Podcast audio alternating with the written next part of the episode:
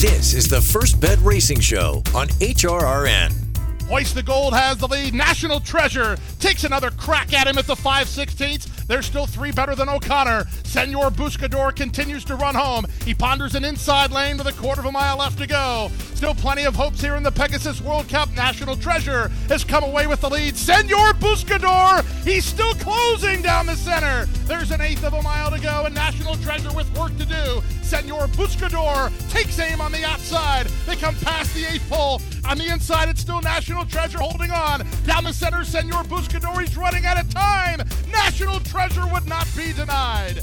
National Treasure wins the Pegasus World Cup. Senor Buscador just ran out of racetrack. Third is Crupi in 150 and 2. Now, here's Bob Nastanovich and Mike Penna.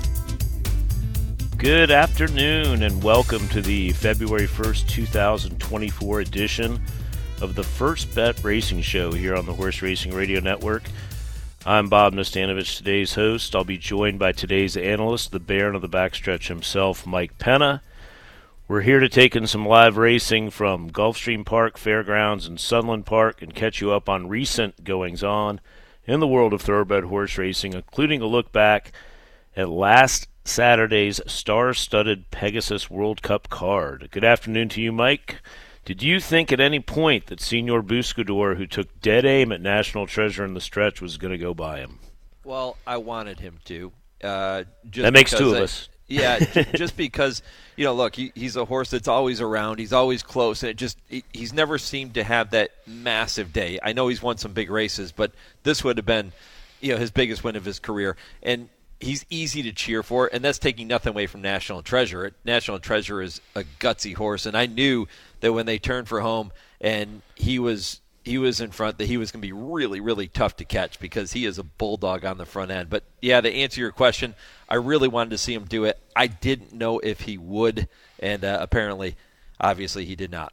Yeah, no, I picked him and I bet on him, uh, so there's that, of course, as well. But uh, yeah, total respect to National Treasure, who has really found himself in the last several months. Amazing race. Uh, he ran in the uh, Breeders' Cup behind the uh, Horse of the Year, Cody's Wish, in which he gave him a real fright. In fact, when they crossed the line from the angle at which I was sitting in Arcadia, California that day, it was way too close to call. And after a, uh, a bit of a delay, Cody's Wish got the nod. But uh, he proved how tough he is uh, at Gulfstream Park and – of course, won 1.8 million dollars for his uh, connections. Um, anyways, uh, yeah. Oh, oh, horse players. You know, download. It's, it's, interesting too. About not to interrupt you, but it's interesting right. too. Um, talking about National Treasure on my Equine Forum show Saturday morning that that I host every week here on HRN. I was, I was talking about the fact that White Abarrio is the undisputed leader in this division, and he probably still is. But you know, National Treasure has proven that that he is as, is tough as they come when he gets hooked in a stretch battle. And if he can continue to just keep moving forward and moving forward and doing what he's doing, he's on a path where this could be a really cool showdown at some point later in the season between he and White Abarrio if they you know if they end up hooking up a meeting. But I think he's now thrown himself into the mix of saying, okay, yeah, if if we're gonna say White Abarrio's the best, I am the number one challenger at this point.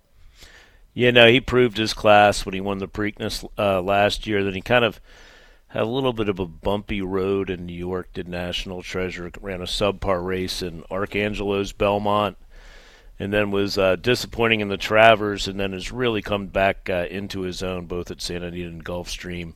Ran a good race in the Awesome again, and and uh, significantly proved that he can stay uh, well. He's, he can go a mile. I think he could probably stay a mile and a quarter in time. He's by quality road out of a Medaglia d'Oro mare, so a very uh, excellent U.S. dirt pedigree for sure.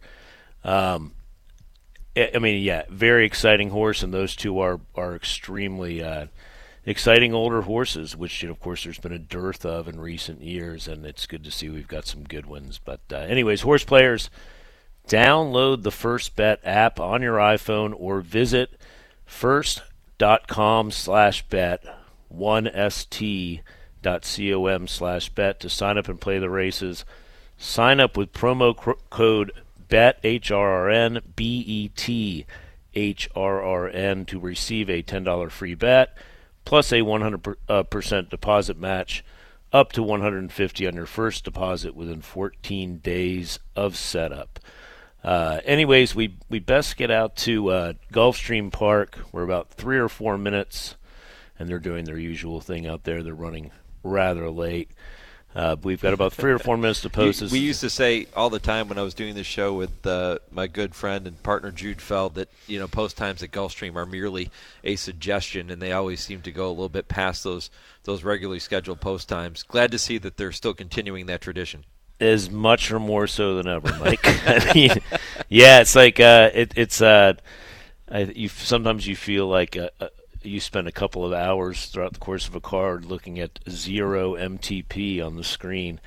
Uh, but, yeah. anyways, this is a one mile turf race uh, for three year olds, which have started for a claiming price of $25,000 or less, and which have never won a race other than maiden or claiming, or in for the claiming price of 35000 uh, Eight entered. There's one scratch. The one horse Diamond Mesa was scratched, uh, probably overmatched in this spot. Anyways, he's already been re-entered, and it's uh, beautiful. Yet another beautiful day out at Gulfstream Park. It's uh, fast and firm. Same with the fairgrounds, where we'll be going next, and also a very nice day out in uh, New Mexico, there near El, pa- El, Paso at Sunland Park. So no weather excuses today, and just uh, one scratch here in the uh, pretty wide open Gulfstream Park ninth race. notable that the um, the po- the the morning line favorite Echo Lane is a, as a uh, according to Express Bet AI, 28 percent uh, win projection of winning this race. Uh, where, where did you go? Yeah, I, I landed on Echo Lane. I, am going to stick with the AI. I think they're 100% right on this one, and that's you know that's a big discrepancy too. He's 28 percent opportunity to win based on the AI. Uh, the closest rival to him in terms of the, the AI is 19%, which goes to number four, Roan, who I actually don't particularly like in this spot, but I do think Echo Lane is the horse to beat. I really liked his last race when he added Lasix for the first time and then was able to run away from the field, beating that field by three lengths. Now, that was his maiden win. And in his eight starts, he has that one win. He has two seconds. He has a third. That was his first try over the Gulfstream Park grass. Uh, hasn't had a lot of opportunities on turf, but all of his turf races have been decent, including that winning effort last time out. So Echo Lane is my pick in here. Uh, Junior Alvarado returns in the saddle. I think that that's a plus too. And and Bob, I'm going to take a shot uh, with a long shot for a second in here, and that's the horse just to his outside, number eight, San Piradu who is 15 to 1 on the morning line. I think that he has an opportunity to make some noise in here and uh, run in there for second and maybe even uh, boost or you know boast those exactas and even those trifectas. Yeah, and then San Piradu makes his turf debut after uh, seven runs on the uh, on the synth down there, subpar run last time, and really might be switching uh, finally to the surface that he's uh, bred for. That he's a three-year-old son of Kantharos out of a Johar mare, so that uh, Johar on the dam side ought to make appeal first-time turfing. Interestingly, the uh, five horses taking the most money at this point, currently seven to five on the board, is Hot and Lucky. Claimed last time by Kenneth Ramsey and uh, Saffie Joseph off of Riley Mott uh, won that race, the maiden claiming 25 by five and a quarter, and adds Lasix for the first time. So he's uh, he's um, got much appeal to the wagerers uh, down there at Gulfstream for the finale on a card in which favorites took the first five races on the card. Yeah, you know, you, you bet against Saffie Joseph Jr. at Gulfstream at your own peril, and I'm going to do that here in this spot. I'm going to bet against hot and lucky. Although I did have him pick for third in here, so it's not going to shock me if he ends up winning this race as the favorite. But I think I'm going to look for value elsewhere and see if we can't get lucky with some of those other picks I just mentioned. But it, yeah, especially when you look at Saffie Joseph and you look at his numbers first time off the claim, he's winning at a 25% clip, rock solid. Uh, his runners coming back from a freshening like this, the way Hot and Lucky is, are winning at a 23% clip. Gets Lasix for the first time. He wins with 26% of his horses doing that. And uh, you know, as we know, Ken Ramsey, as shrewd as they come when when you start talking about owners that know how to claim the right horses, and Saffie's done a masterful job with that too. So, um, Hot and Lucky I, I think is a deserved favorite, but I'm going to look for value elsewhere. Guyen and uh, San Perodu, who you mentioned, looks calm, cool, and collected as he crosses from the main track across the synth onto the turf course. He's been bet from a 15 to 1 morning line down to 8, 8 to 1, and interestingly, uh, Echo Lane, uh, again, the uh, choice of uh, Express Bet AI keeps bouncing back between 5 to 2 and 3 to 1. He's Mike's top choice, and they're about the first three or four are loaded here. Looks like a pretty efficient load for the finale at Gulfstream Park. Uh, again, just glorious weather, and uh, they've got a bunch of a slew of very good races coming up this weekend, as does uh, Santa Anita. We'll be talking about that later, of course, and then also tomorrow on the weekend stakes preview. There goes the five horse, the uh, favorite uh, in the Ramsey colors, hot and lucky. Again, an efficient load. Uh, tap it three times, goes in in very straightforward fashion. Echo Lane's coat looks fantastic as he goes in the gate, and we'll go to Pete Aiello at Gulfstream Park. To complete the line. There, Remigate. And runners away. From the center, Hot and Lucky wins the break and goes looking for the lead, taken on by the Gray Tappet three times on the outside. Down at the rail, Roan away in the top flight. He's now third. Getting over to race in fourth is Echo Lane. He's well situated, two and a half better than Summer, Storm, Strick. Then San Piridu and Kopesh is last of all as they chase the speed of Tappet three times. Tappet three times up and around horses to take the lead. He's now almost two in front. In hand second is Hot and Lucky. Roan is at the rail in third. Followed fourth by a well settled Echo Lane. He's in the yellow colors. He's about five lengths behind. He's a length and a half in front of Summer, Storm, Strick. Another two back to San Piridu, and out the back is Kopesh. 23 and 4 for the opening quarter. They're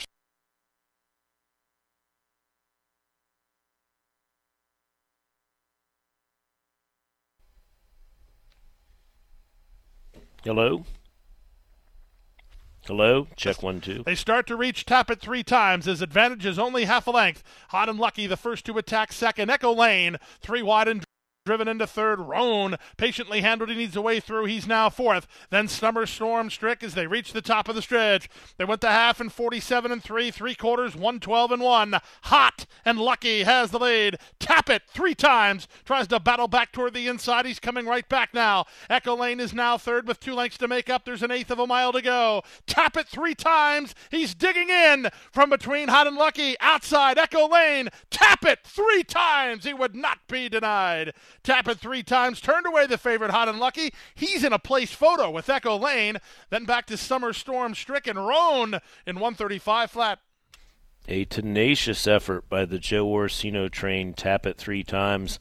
Got a two or three length lead down the backside under uh, Paco Lopez is really riding in outstanding form uh, there. This meet he's about uh, close to 24%. And uh, boy, when uh, Hot and Lucky came to him, he found plenty for pressure there. And I, I think it was more a, ca- a case of tap it three times toughness than Hot and Lucky hanging. Yeah, we were just talking about National Treasure and the courage that he shows and how much of a bulldog he truly is when he gets hooked in the stretch. Well, how about tap it three times, Bob? He didn't he didn't give an inch and, and Echo Lane had every chance to go by him. Hot and Lucky certainly had every chance to get by him and just couldn't do it. And tap it three times making his turf debut shows up and, and runs another big race. He's now won three of his four starts. His only defeat, he was second beaten ahead. So he has the look of a horse that can be pretty nice for Joe Orseno. And how about this? Joe Orseno winning at just 3% with his horse's first time on the grass. That percentage is going to creep up just a little bit more here.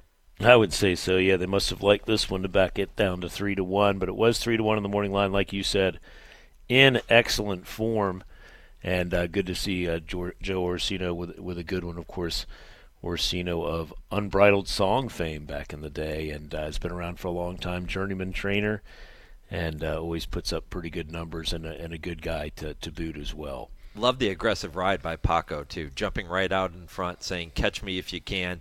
and uh, rated the horse perfectly to have enough left at the end. And like I say, th- this, as good as that was, this really comes back to tap it three times and the courage and heart that this horse showed. He's he's another horse. If you hook him in the stretch, he ain't going anywhere. Absolutely. Uh, let's scoot on over to the uh, fairgrounds for race six. We're about uh, three uh, three minutes to post uh, over at the fairgrounds. Pretty interesting uh, race here, the sixth. Again, fast and firm, beautiful weather in New Orleans today, pushing 60 degrees. Uh, which is lovely. As we know, this time of year it can be a, a pretty serious mixed bag down there, but a, a beautiful uh, weekend ahead in New Orleans. And this race is a, a six furlong event. Uh, it's for four year olds and upward, which have never won four races or which have not won two races since August fir- 1st uh, of 2023. It drew a pretty nice field, a pretty evenly matched field of nine but the uh, betting public is uh, is betting from a three to one morning line down to six to five. A gelding called Prisoner, trained by Tom Amoss and ridden by Corey Lanerie. Yeah, and I like Prisoner in here, but not going to make Prisoner my top pick. I again wouldn't shock me if he jumps up and wins this race. He's certainly one of the ones that you have to take a look at. But I'm going to go just to his outside and go with the the horse that is breaking from post nine. That is all West. Um, I when I when I went through the entire field, I saw a lot of speed in here, and it wouldn't shock me to see a a, a pace battle up front.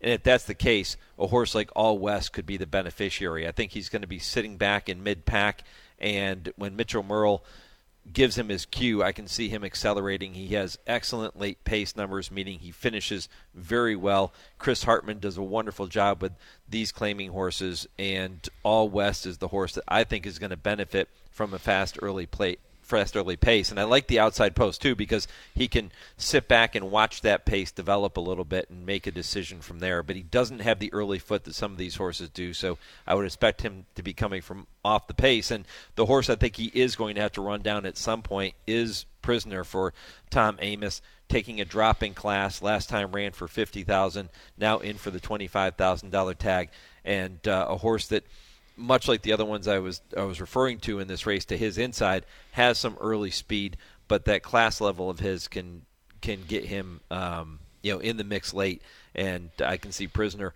being the horse that needs to be run down in the late stages. Yeah, one interesting entrant here is Tiger Dad, the uh, four horse trained by Steve Asmussen and ridden by Keith Asmussen, who's uh, as far as we can tell from these PPs is. Uh, moved his tack, uh, at least for this mount, down to the fairgrounds for his first mount of the season uh, in New Orleans. A horse that uh, Team Asmussen claimed November 3rd at Churchill Downs off of Robertino Diodoro for 20000 They move him up a small mount, basically a sort of a lat- lateral entry uh, with Tiger Dad in here in this spot.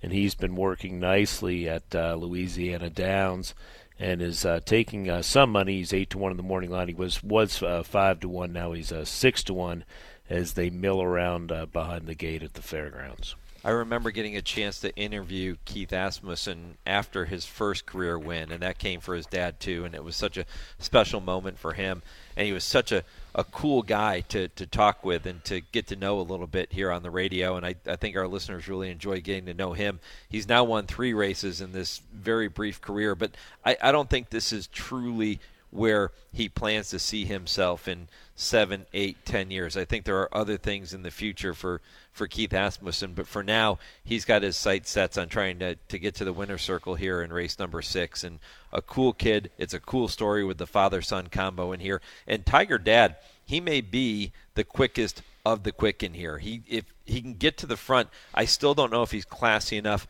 to hold on against this group, but you're talking about the sport's all-time winningest trainer in Steve Asmussen, who does a pretty good job first time off the claim, winning at 18%. So um, he's got that in his corner, but I still think he's going to need to run better than what he has been if he's going to be in the mix at the end.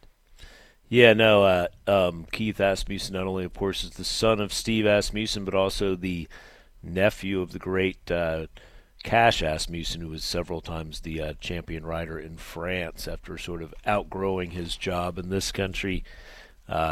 Really uh, obviously regal bloodlines when it comes to uh, being a young horseman, and uh, good to see that his career is off to uh, a, a, decent start. Like you said, I, I, imagine training horses in his future. Okay, and again, another one of these very quick loads at fairgrounds.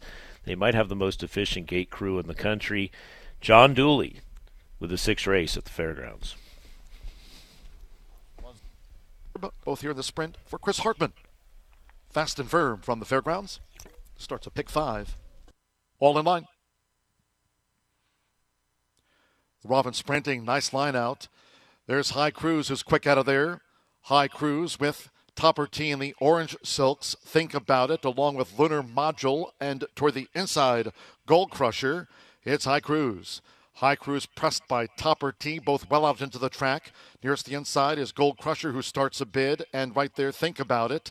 Tiger Dad and the Royal Blue and White halves also in the thick of it too as they enter the far turn. Lunar Modules four from the front, well grouped to the three and a half. Prisoner on the far outside has the turquoise silks with a black cap inside three to go. Then comes the gray All West and Verb Trails. The quarter in 21.88 seconds. Hot pace on. Coming toward the quarter pole. High Cruise Gold Crusher with the rail. High Cruise a Gold Crusher as they turn for home. Think about it in third. Lunar Module with the rail and also toward the inside is All West. Verb looking to come around on the front side, Prisoner and Tiger Dad. Half mile in 45.72. High Cruise, think about it. On the outside, here's Verb, who is mustering a rally for Yoel Navas as they come inside the final furlong on the front side, all west. It is Verb and think about it toward the inside for Jaime Torres. Think about it, has the kick. Think about it. Think about it at 10 to 1. Verb holds all west for second. Lunar Module finish fourth. Outstanding performance by Think About It from the Keith Bourgeois uh, barn. Claimed last time for 15000 out of a five furlong turf sprint. Uh, switches surfaces here, stretches out a little bit to six furlongs, and wins a, a uh, 25 grand claimer for uh, jockey Jaime Torres. And uh, really won fair and square, finished very strongly, and uh, seemed to really enjoy the surface switch. Yeah, we were right about the hot pace. Uh, you had number two, Gold Crusher, number six, High Cruise, get out there and battle on the front end. They went 21.88 for the opening quarter, 45.72 for the half, and they were still kind of together as they approached the top of the stretch. Um, I really thought that All West was going to be the one to pick up the pieces, sat back uh, and and ran on well, just not able to get past uh, think about it, who was able to get past those tiring pace setters and continue on. And uh, good effort from him, good win there.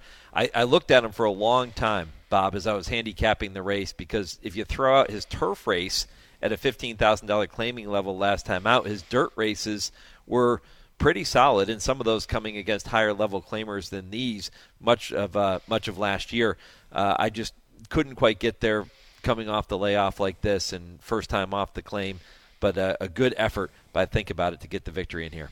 I know he was in particularly great form last year at Saratoga, in which uh, on July 14th, for example, he won an open 50 claimer by a half length. So you'd, you'd, think if he was able to run back to any anywhere close to that, he would be in the mix.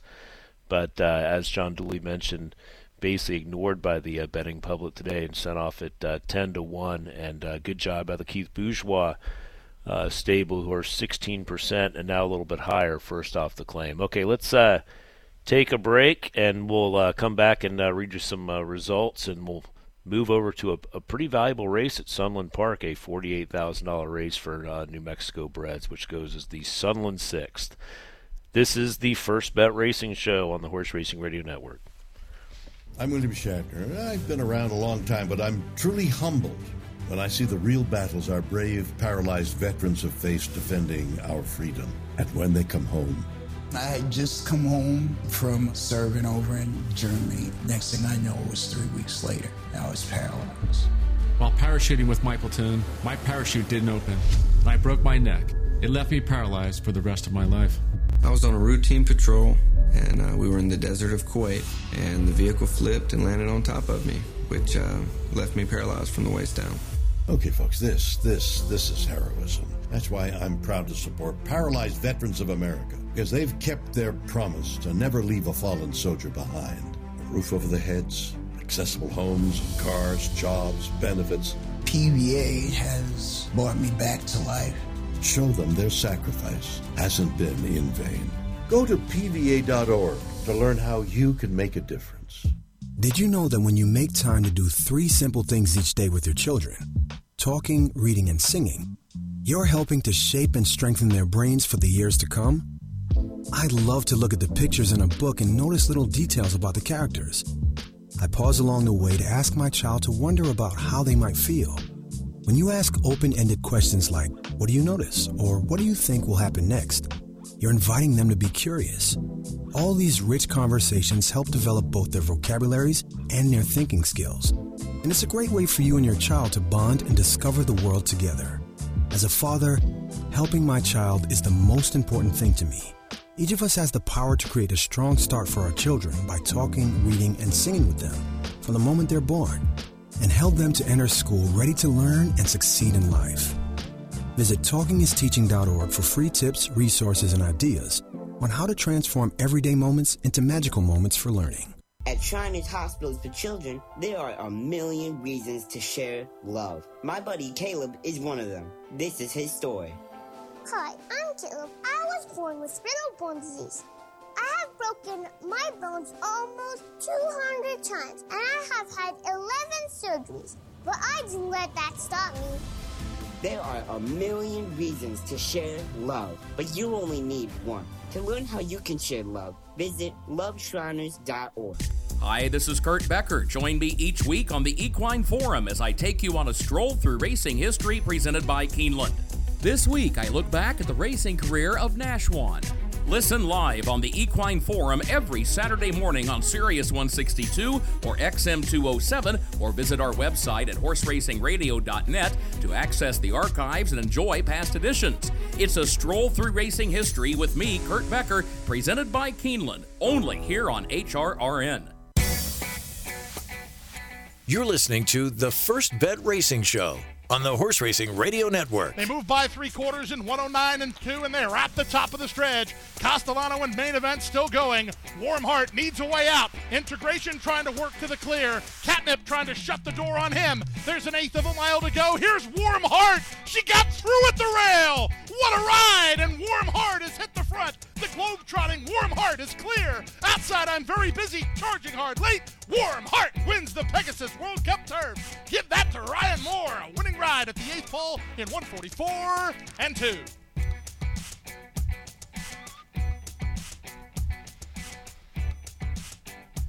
All right, we're back on the uh, First Bet Racing Show here on the Horse Racing Radio Network. Racing fans, did you know Verizon is now offering customers a free iPhone 13 or up to $800 to put towards a new 5G phone? This offer is available for all customers, both new and current, with select trade in and select 5G unlimited plans. Verizon's best 5G unlimited plans offer up to $90 per month of value, the most included value in the industry, and include incredible savings and the most popular entertainment like Disney Plus, Hulu, ESPN Plus, Apple Music, and more. So turn in your old 4G device and walk away with a brand new 5G device at your local Verizon store today. What about Warm Heart? Wasn't she mag- magnificent in that uh, turf race? Well, she was, and jockey Ryan Moore was textbook. Boy, did he put on a clinic with her.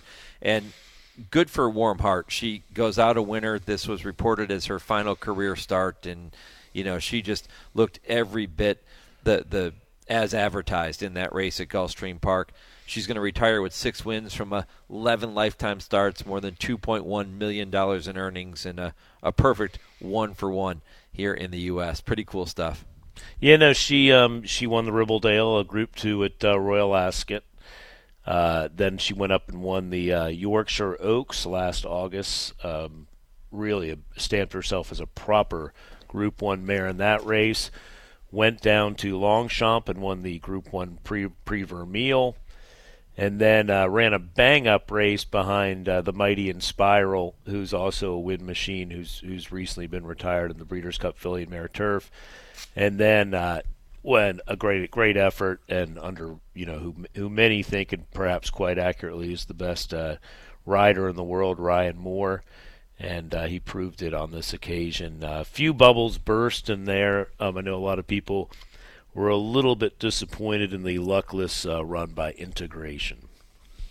Yeah, uh, really disappointing there. I thought that integration, and I do still think that integration as the horse is going to have a significant impact in this turf division going forward, but uh, not his day. Warm Heart, it certainly was her day. And I, I want to correct something I said. I think I said she was a perfect one for one here in North America. She was, of course, beaten in the Filly and Mare Turf, so she is one for two in uh, here in the United States. But uh, really strong effort there to go out on top in the Pegasus World Cup Turf Invitational. Yes, the daughter of uh, Galileo, of course, will now be retired to stud to uh, join the already excellent broodmare band at uh, Coolmore, and uh, pretty cool stuff, and very sporting of her connections. Aidan O'Brien to send her to the Breeders' Cup at Santa Anita, then over to Hong Kong, and and then back here. Uh, really, really cool horse and a pleasure to watch. And on that occasion, in the uh, Pegasus World Cup Turf Invitational, she broke the track record. So the uh, track record for a mile and an eighth on the turf at Gulfstream is now 144.45 after they they went the mile in 132.88 and she came home in just over 11 and a half seconds in that last eight. Now that's a sparkling uh, turn of foot there. Pretty pretty amazing stuff. Yep, she deserves all the accolades that come her way. Yeah. Anyways, uh, let's get some uh, results in. We had the uh, finale from uh, Gulfstream Park, uh, which was won by Tapit three times. Tapit three times, a three-year-old colt by Tapwrit out of C Holiday, trained by Joe Orseno and ridden today by Paco Lopez. Yeah, it was won by Tapit three times, who ended up being disqualified and moved down to second. Number five, Hot and Lucky, elevated to the victory in here, and Hot and Lucky under Edgar Zayas going to return 420, 240, and 210. Tapit three times, 320 and 220. Number seven, Echo Lane, 210 for the show. The $2 exacta paid $10.20. The 50 cent trifecta returned $4.05. And the 10 cent super, if you had that one, paid $3.92. The $2 exact five ending uh, here paid $247.60. Wow, we scooted over to the uh, fairgrounds pretty quickly um, after that Gulfstream race, and and uh, watching the pan shot, um, you know, and obviously that's quite a bit different from yeah. the uh, head on. I didn't I didn't see any, and I w- I wasn't even uh, uh, suspecting any type of uh, inquiry, but obviously the the head on told the true tale, which I I'm yet to see. Yep. Yeah. Exactly. And and it, we have not seen that replay because we did get you right over to the fairgrounds after that race. But uh, yeah, that disqualification coming uh, at Gulfstream in race nine. But those are the official results now and the official prices. Thank you very much. And then we went. We had the uh, six race from from uh, fairgrounds, and despite the uh, morning line price of uh, five to one, think about it. First off the claim. Uh, won the uh, the Fairgrounds Six. Think about it as a six-year-old gelded son of uncaptured out of the Devil is Due mare Hostility, owned by Paul Potier and and trained by the aforementioned Keith Bourgeois.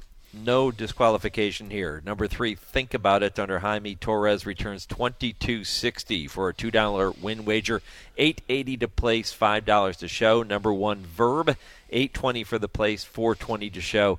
Number nine, All West, 340 to show. And number five, Lunar Module rounded out the superfectas. The $2 exacta, 3 1, paid $157.20. 50 cent trifecta, $146.20. And the $10 super, 3195 $168.87. Bob, I, I have to tell you before we jump into our, our next live race that, you know, of course, I'm sitting in with you today as as an analyst on this First Bet Racing show. Um, Bobby Newman is off the next couple of weeks, this week and next week. And uh, I have to tell you, man, I'm having a blast. It has been a long time since I have filled this analyst role. I've, I've spent so many years now hosting all of our programs, which I absolutely love. But when I knew Bobby was going to be out, and I said, well, Bob, why don't you go ahead and take the reins and host this one? And I got to tell you, first of all, you're doing a fantastic job, but it's so much fun to be filling this role again and kind of get my feet wet with some more handicapping. I don't get to do it very often. Well, you're fresh off the layoff. yeah, you know well I mean? And I'll tell you this too: I don't like working with guys on radio that have a better radio voice than me and more musical talent than me, which is not difficult to do. No, I'm sure you can play a tambourine just as well as I can. but, uh, anyways, I appreciate that, and we're going to head over to uh, Sunland Park, which is actually in New Mexico, even though we sort of consider it a uh, El Paso racetrack. It's um, right on the uh, border of Chihuahua in Mexico and uh, the Texas New Mexican border. And it's actually in an, an unincorporated town in New Mexico. And they're racing out there today, and they've got uh, their feature race actually comes as the uh, sixth, and it's a pretty big pot. It's the uh, it's um, there's a one scratch in here. It's a significant one. We'll get to that in a second. But this is a six furlong race for registered New Mexico New Mexico bred fillies and mares, three year olds and upward, which have not won a race since August 1st, 2023, or which have never won four races. And that significant scratch is first again, who uh, was the Express Bet AI uh, projected win horse in here, and uh, and kind of, kind of by a significant margin. So pretty pretty key scratch. And uh, Mama was a rocket who was uh, running against Stakes Company down at Zia Park is the uh, new favorite and trained by Todd Fincher. Uh, Mama was Mama was a rocket is the one horse in here, and Todd Fincher, of course, of Senor Buscador fame, uh, horse that we were both uh, cheering for on Saturday, and who ran a mighty race. And I imagine that he'll be back and uh, competing in all these uh, top level uh, stakes races for older males. Got himself a very nice check. So, um, but obviously, when you've got a when you lose by a neck and the first prize is 1.8 million dollars, I'm sure it was a tough one to swallow, but uh, it's nice to make um, you know over half a million for running second. Yeah, it, it's certainly very nice to be able to do that. And Todd Fincher, I think I think the public has it right in here. I think his horse is the horse to beat in this upcoming race at Sunland Park. And you're right, that scratch of number four, First Again, is a big, big scratch in here. First Again is a horse that has been knocking heads with most of these and has been really consistent for the majority of her career even though she's only won three times, she always seems to be around. But I do think that that actually helps. Uh, number one, Mama was a rocket who, much like, um, much like the the horse that was scratched, I do think that Mama was a rocket. Um, is a horse that has been competing with some of these horses too, and has uh, a really good chance of getting to the winner's circle. And here comes out of that third place effort um, in the in the race at Zia Park back on November 27th. So this will be her four-year-old debut.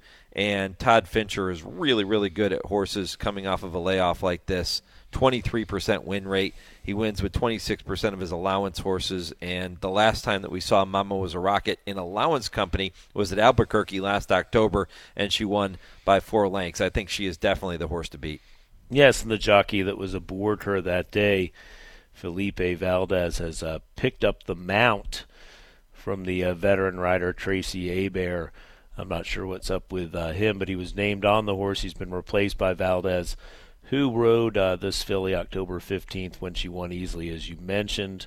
And uh, this one is owned by um, uh, Kirk and Judy Robison, of course, very prominent owners who, who bred this horse in New Mexico. And one thing about the racing that we watched last week from Sunland Park is we had three or four races on, and every horse, every race, whether it was a route or a sprint, was won by horses that came from pretty far back and, and swung pretty wide. So I don't know if that trend will continue, but if so, it would make uh, Mama Mama was a rocket who looks like inside speed somewhat vulnerable. Yeah, it would make her vulnerable, and I think if that is the case, I think the horse just to her outside, number two, Moonlight Warrior, could be the horse to pick up the pieces late because she will not be on the lead. She likes to sit back and make that big run late, and she has also been competing against many of these same horses in this division out there. Um, and she last time out ends up finishing fifth, uh, beaten four lengths, coming out of the same race as Mama was a rocket. Um, she had a little bit of trouble that day where she was bumped at the break and then forced out. So I think we can excuse that effort. And all of her tries before that were all rock solid. So Moonlight Warrior is the horse that I have picked for second in here behind Mama was a rocket. And if indeed that scenario plays out, Bob, where horses coming from off the pace and coming wide into the stretch are going to be winning, Moonlight Warrior is a horse that could be very, very dangerous in the late stages. Yes, right now Mama was a rocket is the eight to five favorite. Moonlight Warrior taking a bit of money, being oh just went from nine to two back out to five to one, and uh, always have to be wary around here of the veteran rider Ken Tohill, who's on the two to one seven horse Tis a Journey trained by Joel Marr. They're about uh, half loaded here at Sunland Park, so let's go out uh, to the uh, track announcer. Let's see, that's the six horse going in Marquee Lights. The track announcer, Eric Allwan at Sunland Park. As we get set for this six furlong test.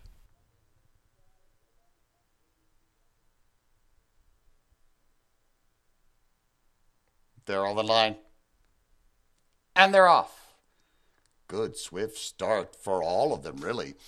As Quite Lovely tries to get a share of the lead, Mama was a rocket moving ever so sweetly to the rail. Then back third, Charlie's Hurricane Marquee lights a close up fourth. Then a length back to Tis a Journey, while eyeballing the field at the moment is Moonlight Warrior, and the field's only separated by three lengths as they go up the backstretch. And that's Felipe Valdez aboard Mama Was a Rocket, trying to steal away on the lead. But on the far side of all of them, Marquee Lights is going to pester her a bit. In third and closing is Tis a Journey, all out of gas, is quite lovely, and Charlie's Hurricane going the wrong way. Moving up the rail will be Moonlight Warrior. There goes Marquee Lights with the blinkers on today. Might have helped, as that one leads a neck from Mama Was a Rocket, who still hasn't put in her best. As they straighten away, Mama Was a Rocket tries to respond from Marquee Lights' challenge, and there she goes. Mama Was a Rocket now beginning to get clear. About a neck better than a very stubborn Marquee Lights, who's not going away without a fight. Mama Was a Rocket is besieged by Marquee Lights. Marquee Lights puts that neck in front for the upset win over Mama Was a Rocket, third Charlie's Hurricane, and fourth Moonlight Warrior. Marquee Lights, as uh, Eric mentioned, first time uh, blinkers for trainer Arturo Chavez. About a three eighths of a mile duel there with the uh, with the favorite, and I thought for a second there that Mama was Rocket was going to call on Oliver Class and uh, get to the wire first, but Marquee Lights under uh, Jorge Carreño finally wore her down, and uh, that stakes race January 5th, in which uh, she was beaten uh, 17 lengths under under Carreño, was an $100,000 state bred stakes. Uh, the drop in class and the additional blinkers and better horse today back to her usual self. Yeah, let me give some props to Eric Alwan out there too, the track announcer very rarely will you hear an announcer, if ever, use the word besieged in the stretch, and that's exactly the term he came up with as Marquee Lights was bearing down on Mama Was a Rocket. I, I loved it. I thought it was a great call and a really good effort from Marquee Lights, who pulls off the upset at odds of seven to one. Yeah, very exciting race and uh, a much needed and welcome winner for the uh, Chavez Barn. And uh, yeah, we'll uh, quickly um, switch over here to the uh, fairgrounds. Uh, they're getting pretty close again. Things are moving right along nicely on the show. I like the spacing on the show this week. We're, we're not running on top of each other, which is refreshing. Uh, let's go to fairgrounds uh, race seven. Uh, this is going to be a. Uh, it's going. Let me get that up here. The conditions. It's a one a mile and a sixteenth turf race for maidens, fillies and mares, three year olds and upward, and we have a a field of um, eight, eight, eight, no scratches. Again, fast and firm in New Orleans, and your uh, your first bet, best bet of the day, is coming up in here, Mike. Yeah, and when you take a look at all the first bet information you can get through everything that First Bet offers to you. One of the really cool features is something we meet, we mention quite often here on the program, and that is the First Bet AI, the artificial intelligence, where the program will come up with horses that are given a percentage as to their chances to win a race based on a, a variety of different factors. And in here, number seven, Playmate, has a significant advantage over the competition 27% win rate uh, or win projection from the artificial intelligence. So uh, that is massive, especially when you consider that the next closest competitor is number three, Sri Lanka, who only has a 15% win rate. So I'm going to go with number seven, Playmate, and stick with the AI as my first bet of the day. The blinkers come off of uh, Playmate today. Last time out, the blinkers uh, caused Playmate to be a little keen on the front end, open up to early on in the race, and then was unable to hold on. I expect a more patient trip today under Edgar Morales, and I think that Playmate uh, is the one to walk away on top in here. Yeah, no, Lindsay Schultz, who trains, uh, has had a very uh, solid meet. She's two for 14, but she's eight for 14 in the money. and she takes the blinkers off this uh, four-year-old Quality Road filly uh, today. It's a move that uh, she's had a fair amount of success with. 33% of the money, 17%, and in the last 60 days, she's uh, called upon Mr. Edgar Morales to ride for her one time. They got a winner, and uh, they've got a plus 13 ROI. So uh, perhaps this is the uh, money rider for the uh, Schultz barn. How, Uh, how about her percentage, Bob, with horses coming off of this type of layoff, 90 days or longer? She's winning at a 29% clip.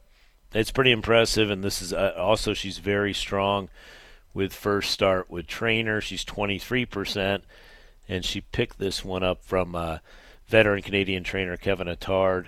Uh, Playmate had run five times in her career, four times at Woodbine, twice on the Tapeta Up there to start her career, and uh, ran a decent race, an even race over a mile and five sixteenths at, at, Kentucky Downs. Went back up to Canada and ran a couple of uh, races. Wouldn't have to improve much to win in this spot, and uh, definitely uh, get on the board for the first time since her debut. So uh, the first bet of the day for uh, Mike Penna is the seven horse Playmate. Right now they're uh, milling around, they're circling around on the main track. I think they're getting fairly close. It says zero minutes to post at Fairgrounds. Looks like a gorgeous day out there, and uh, they're they're uh, just um, thinking about um, crossing over onto the turf course for the uh, seventh race. Again, a mile and a sixteenth turf race, a maiden race for uh, fillies and mares. Isn't it great to see fast and firm conditions too? Exactly what we have at the fairgrounds here today. And, and just getting started, by the way,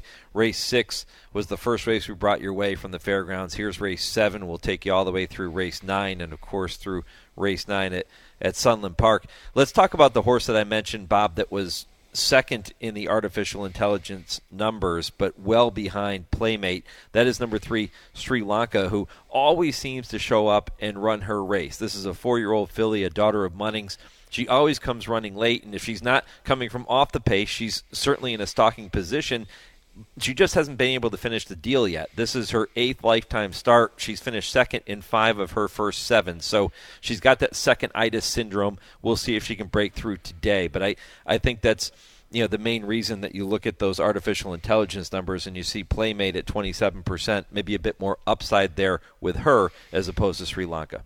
Yes, and the uh, betters have slammed Sri Lanka, who's gotten beat four and a quarter and five lengths in, uh, into second, so well beaten seconds. Her last two, she's been hammered down to even money for Jacques Florent Geroux and Brendan Walsh. So good value on Playmate. She's uh, four to one in the morning line. Looks like she'll go off four to one. Let's go out to uh, John Dooley for the call of this maiden turf race, race seven at the fairgrounds. One more. Jose Guerrero with default. About a mile and a sixteenth. They're in the gate. They're off. Sri Lanka broke smooth. Bag Lady in the brown cap, and there's Classic Claire, who now leads out for Mitchell and following is Default as they make their way toward the first turn. Bag Lady, Sri Lanka's running in fourth. Playmate in fifth. Violet Flame is a settled sixth. And Liffey and Noble Bernadette has dropped back to last as they turn. It's Classic Claire. Classic Claire, the leader, from a close up default in the orange cap. Toward the inside is Bag Lady through into third. As they go to the back, six furlongs from home, and Sri Lanka is in fourth. Then toward the inside is Violet Flame in fifth. On the outside, Playmate in sixth, and then comes Liffey and Noble Bernadette making this backstretch run. 23.59 lead seconds. It's Classic Claire, 22 to 1. Classic Claire generates the pace in front of Default, who stays right there for Jose Guerrero. In the meantime, the favorite on the outside, Sri Lanka, is forward for Florent Geroux. Bag Ladies a ground saving fourth, Playmate in fifth. Then comes Liffey toward the inside. Violet Flame is in between fillies and well held up in last, Noble Bernadette. It's still Classic Claire. Leads them through a half mile in 50.05 seconds as they traverse the far side of the fairgrounds course. Classic Claire looking to make every yard here for Mitchell Murrill. Classic Claire out in front. Default has been right there in Sri Lanka. Coming three wide now with a bid as these maiden fillies turn for home. And on the far outside is Playmate. Right there to the inside, Bag Lady. They're homeward bound after three quarters for Classic Claire. One minute 15.70 seconds with Mitchell Murrill. It's still Classic Claire, clear by three. Sri Lanka's charging hard. Bag Ladies right there looking to move up between horses, and here they come after Classic Claire past the 16th. It's Classic Claire. Bag Lady makes that split for Brian Hernandez Jr. It's Bag Lady at 18 to 1. Bag Lady upset Sri Lanka. Classic Claire was tracked down by Bag Lady and Sri Lanka, and then Liffey. Bag Lady, the first winner of the meet uh, from for the Catman Wayne Catalano. I'm sure had been uh, no fun to be around lately. He was 0 for 30 at the fairgrounds with one second, and uh, this uh, Greg Greg uh, Bessinger owned uh, Bag Lady, a four-year-old daughter of a Street Sense. Wonderful ride by Brian Hernandez, and she'd never really been. Uh, she'd never been closer than six. She showed some signs of life last time when she got beat six and a quarter under Gerard Melancon. Gerard Melancon switched to Brian Hernandez Jr. today, and the daughter of Street Sense gets the job done. Wayne Catalano is always fun to be around. I can promise you that. First of all, the guy can dance like there's no other, and he can also cook like there's no other. So Wayne Catalano, whether he's winning or losing, is always having a blast and loving life. And I know he's loving this performance by Bag Lady. And what a way for him to get off the duck here and, and get his first victory of the meet with a horse that's a big long shot like this. And I did not like Bag Lady at all. I didn't think that she had much form to justify a winning effort here today. She had yet to hit the board in four career starts, but today she was on her A game and she's going to get the victory here. Yeah, it looked um, looked like a wide open race on on paper, and uh, Sri Lanka continues to uh, frustrate. Uh, seems like the kind of horse she went off four to five. She might have a little bit of a difficult problem with hanging late in her race. Really, no excuses for her. She was kind of put in in a pretty forward position by her standards by Florent Geroux uh, early, but she just didn't pick up enough. And uh, again, Brian Hernandez got a fine tune on a bag lady there in the last 16th to snare the win at 18 to one. So hopefully uh, the Catalano barn uh, put some dollars on as well. Yeah. Um, anyways, six, six for uh, th- think about that. Sri Lanka eight starts now, six seconds in those eight starts. Yet to win, yet to finish third. She's second, or she's or she's nothing, and usually she's second and that's got to be extremely frustrating for that camp and trainer Brendan Walsh and jockey Florent Geroux, who are who have won so many big races and now trying to figure this one out and get this filly to the winner circle. But she continues to pick up checks each and every time. She's consistent. Absolutely. Anyways, let's uh, take a break here on the uh, First Bet uh, Racing Show, and we come back. We're going to play a recorded interview with uh, Pat Cummings from the Thoroughbred Idea Foundation and uh, sit out the uh, Sunland Seventh. Uh, quite frankly, it's a five and a half furlong race for conditioned 5,000 non-winners of two lifetime New Mexico breds. Um, I don't think either of our areas of expertise in any way, shape, or form. So we'll sit this one out and listen to an interview with um, Mr. Cummings, and uh, we'll be back for the uh, Fairgrounds Eighth race.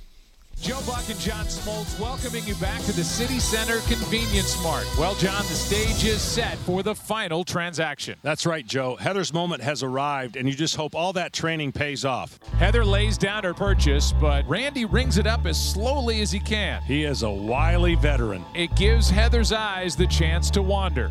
Uh oh. Yep, she's looking at the cigarettes. There's nothing good back there. Quit now, and in five years, your odds of getting certain cancers drop 50%. Meanwhile, Randy's stone faced. He's giving nothing away. He just stands there, wetting his cashier's finger on that sponge. Heather toes the rubber. Here we go. Heather's arm is in motion. But instead of pointing at the back wall, she just grabs the gum off the counter. That's a slick move. Heather back, back, back. She is out of there. Even Randy tips his cap to Heather. Stand Up to Cancer and Rally wants you to reduce your risk for cancer. Go to takeahealthystand.org. Chris Domine is a husband and a father. Chris is an athlete. Chris is even an Iron Man. But 10 years ago, Chris was facing a very different story because his kidneys were failing. Basically, the doctor said if you don't get a kidney transplant and if you don't do dialysis, you, you are going to die. Fortunately, Chris received a second chance at life, made possible by an organ donor. You know, your well being changes from loss of hope to hope to better times ahead. More than 100 million people in America are registered organ, eye, and tissue donors. People of every age and ethnicity, because they believe it's the right thing to do. Imagine what you can make possible by leaving behind the gift of life. Learn more and sign up as an organ, eye, and tissue donor. Go to organdonor.gov. A message from the U.S. Department of Health and Human Services, Health Resources and Services Administration. I'm Ryan Seacrest. First responders are people who stand for a greater purpose. They will be there for you when nobody else is to help you, your family, your community. This is their selfless promise. This is their sworn duty to protect, to serve, to help. When you call 911, first responders show up now. Let's show up for the people who show up for us every day and every night. Go to firstrcf.org and make a difference today. Trainer Talk, presented by Fasig-Tipton. Please join me in welcoming Hall of Fame trainer Todd Pletcher. Hall of Fame trainer Nick Zito on Trainer Talk. Welcome Hall of Famer Bob Baffert to the program. Hall of Fame trainer Shug McGaughey, nice enough to spend some time with us. Hall of Fame trainer Bill Mott here on Trainer Talk. Dual Hall of Fame trainer Mark Casse. Trainer Talk, the biggest names in horse racing. Wednesdays, 6 to 7 p.m. Eastern. Sirius 162, XM 207, and streaming live at horseracingradio.net. You're listening to the First Bet Racing Show on the Horse Racing Radio Network. They stack and pack with a quarter of a mile left to go. Didia makes her bid for the lead. Inside Accomplished Girl, Luce's sister Luann. Ruby Nell is next. Down the center in Star Fortress. There's an eighth of a mile to go. Didia roused on the top end and trying to kick away. At the rail, it's surprisingly who fires through and charges hard. Didia's almost there. Surprisingly, he's out of time. Didia wins the Pegasus World Cup Filly and Mare Turf. A half a length in the end from surprisingly second. It's close for third, a variety of chances, including fluffy socks in 140 and 4.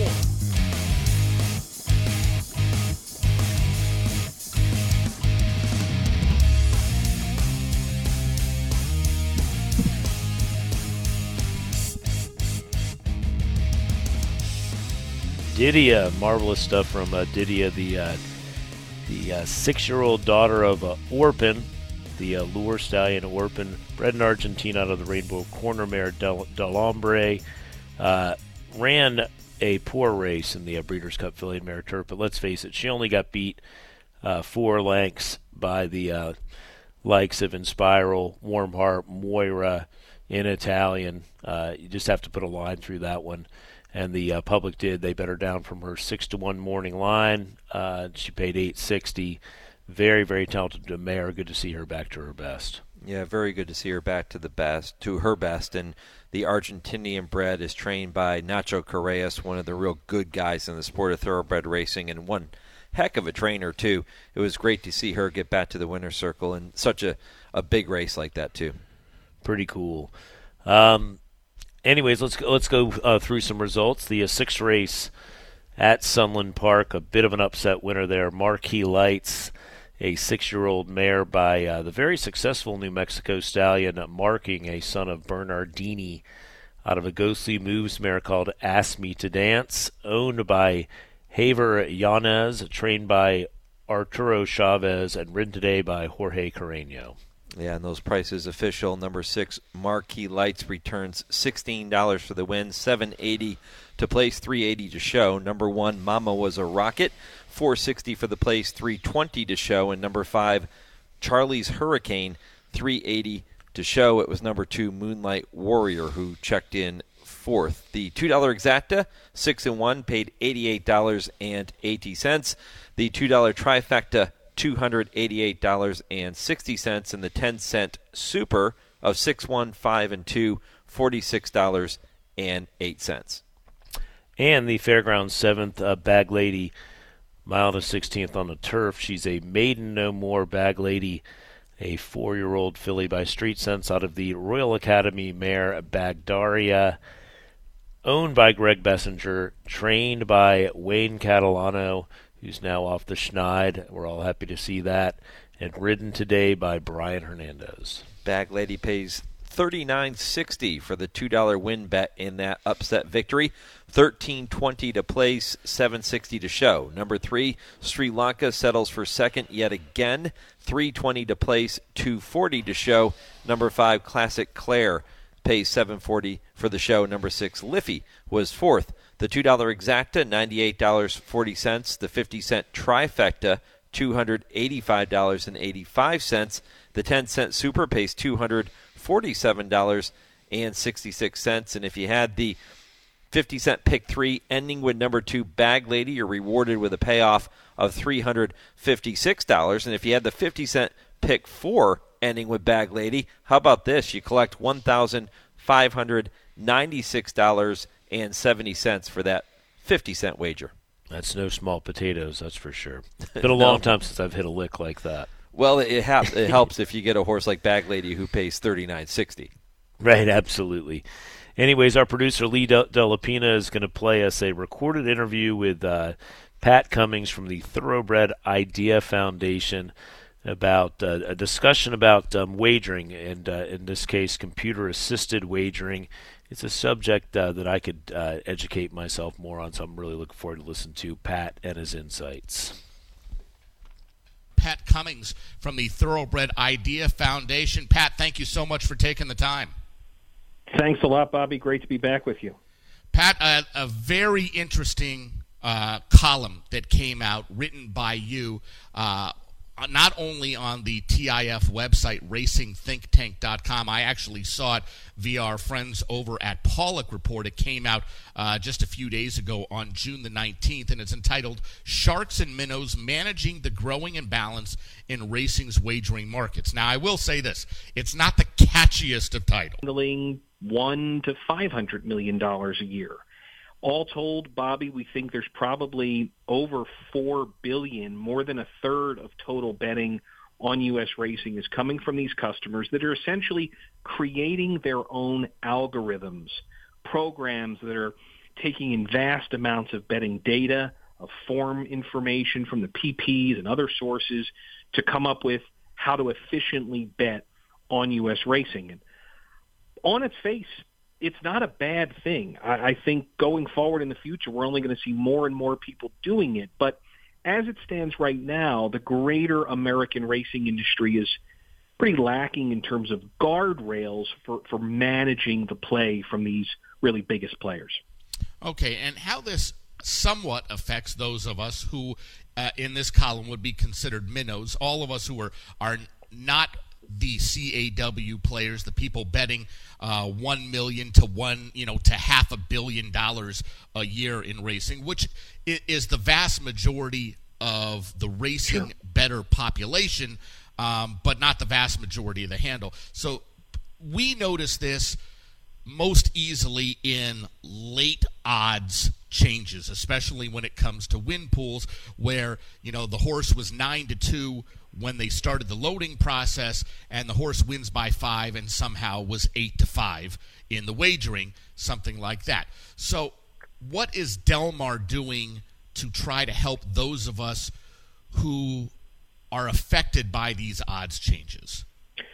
So, I think it's worth saying first, Bobby, if I may, that the data we use in the story comes from the CHRB, and we, we took Del Mar as the example to use. This is not in any way an indictment directly of Del Mar, uh, of California. The data is available, and it's notable that as a very large, independent track, popular betting signal, Del Mar was particularly useful in telling this story because the parent company of the main provider for these um, high volume betters is owned by the same parent as, as operates Santa Anita and Golden Gate. So we thought it was easiest and fairest to use Del Mar as kind of the picture. And I think it really must be said that, that we would estimate that what we see from Del Mar is very likely replicated at every track in North America to some extent, and possibly even more so in terms of how much money is being played. Now, what we did find is that last year in the win pool at Del Mar, 14% of total handle came from the biggest of the CAW players that we could identify from the CHRB data. And that's the smallest overall participation by pool. And we asked Del Mar, engaging with their leadership, uh, Josh Rubinstein, has done a great job out there uh, over the years and, and managing a, a beautiful facility. Um, they have decided to take a step where they're going to change the rebate structure that those players receive um, to try and incentivize them to bet prior to two minutes to post. Right? Get them to bet earlier in the win pool. Not affecting any of the other pools, uh, and that might be something I think that should be considered. There are others that are doing some things in that regard, and I can mention that later. But um, it, it's a it's a small step. Uh, I don't think it's going to have a tremendous impact overall, but it will be a little more noticeable in the win pool to try and control uh, the negative impact of late odds changes, at least observationally. Okay, so just to update everyone, people who are playing this kind of money, it's not even just people playing that kind of money. There are several other people, uh, uh, you know, several thousand other people who play enough that they get rebates from their ADWs, whether they're using, you know, ExpressBet or Twin Spires or TVG or NYRA Bets or whoever they're using. If you bet, a, if you bet a certain amount of money, there are perks where you get rebates depending on where you live and what track you're betting and what pools you're betting in. And obviously, the more you're playing, the bigger rebates you get. So these CAW players, they're reaping tremendous rewards from the rebates. It's not simply them, you know, going to the machines at the track and punching in, you know, hundreds of millions of dollars. They're doing this. It's all computer assisted, and they're getting gigantic rebates. So what you're saying is Del Mar is looking to curb the rebates the closer that they get to post time for placing these wagers? That's right. So uh, inside of two minutes to post, if one of these accounts were to make a win bet, their rebate would be reduced. Now, the exact number we don't know. We have some sources that suggest it may be uh, the rebate might be cut in half. So if the rebate was six percent, maybe they would only get 3% if they place that win bet right at post time. Now, that's a significant increase essentially in the in the cost, if you will, of the bet to the CAW. And so it's des- it's designed to be a financial incentive to be early. There's a cost to being early too, right? And and the cost is that others can see your action and react to it. So um, look, I, I don't think it's a it's an earth shattering move. Uh, it's just my kind of independent take on it based on our analysis over years of looking at these things. Um, the New York Racing Association, conversely, which, mind you, Bobby, is a partial owner in Elite Turf Club, for which many of the big CAWs play through. Uh, they took the step two years ago to eliminate CAW play in the win pool inside of two minutes to post. So if you're watching the pools at NYRA, there's very limited movement in the final two minutes prior to the start of a race. And that really hasn't been replicated at other tracks.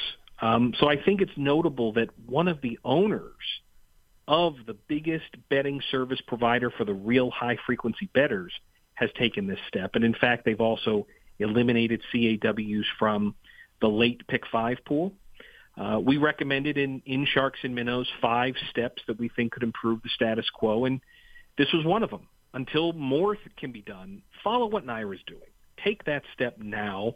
Leave the win pool, and if you want the place in the show pool too, leave that for the mass market. Leave it for us, Bobby, and allow them con- to continue to play in all the other pools. It's just one interim step until I think the greater business can recognize how we manage this.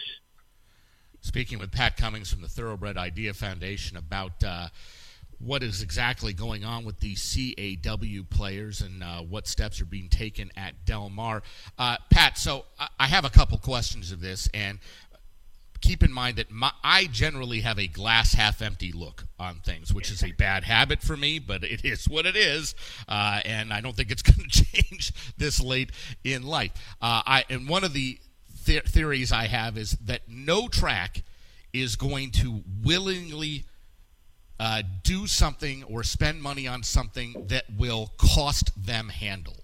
And I, I think that has to do with surfaces of racetracks and other things. So it, I'm using that theory to say, why wouldn't all of these tracks, and NYRA included, say, well, we're just going to cut off CAWs from every pool at two minutes to post?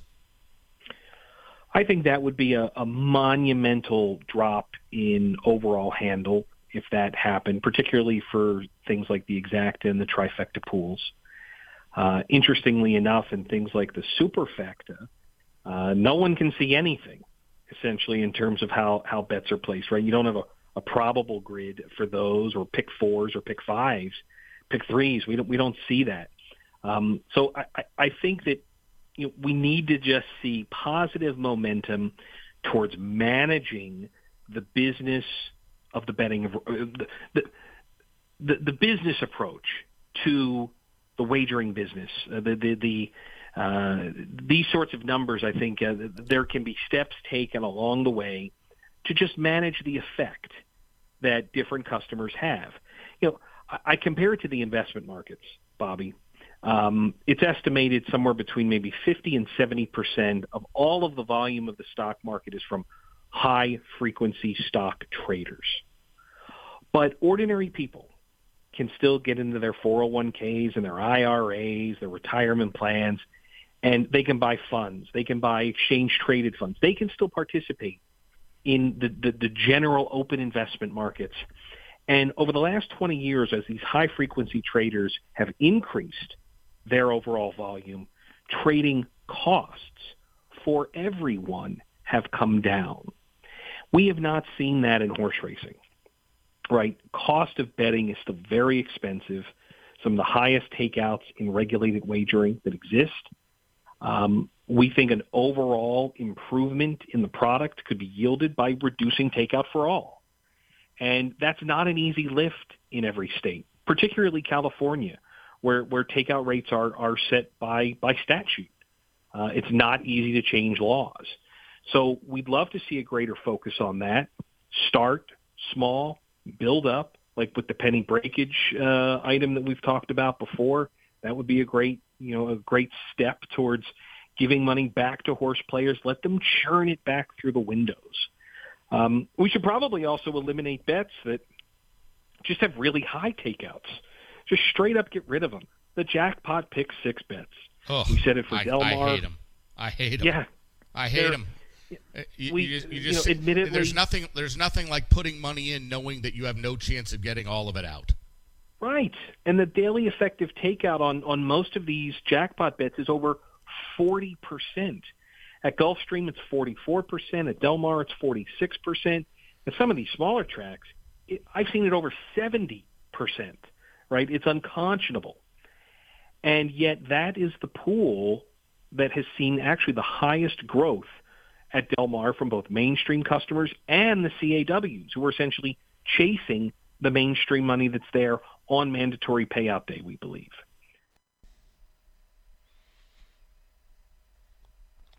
Okay, we're back uh, for the Fairgrounds eighth race, an, an exciting race down at the Fairgrounds. Thank you to uh, Pat Cummings and the dulcet tones of Bobby Newman, who will be back in uh, mid-February, much needed uh, vacation for uh, Bobby. I imagine that uh, golf and and buffets are involved.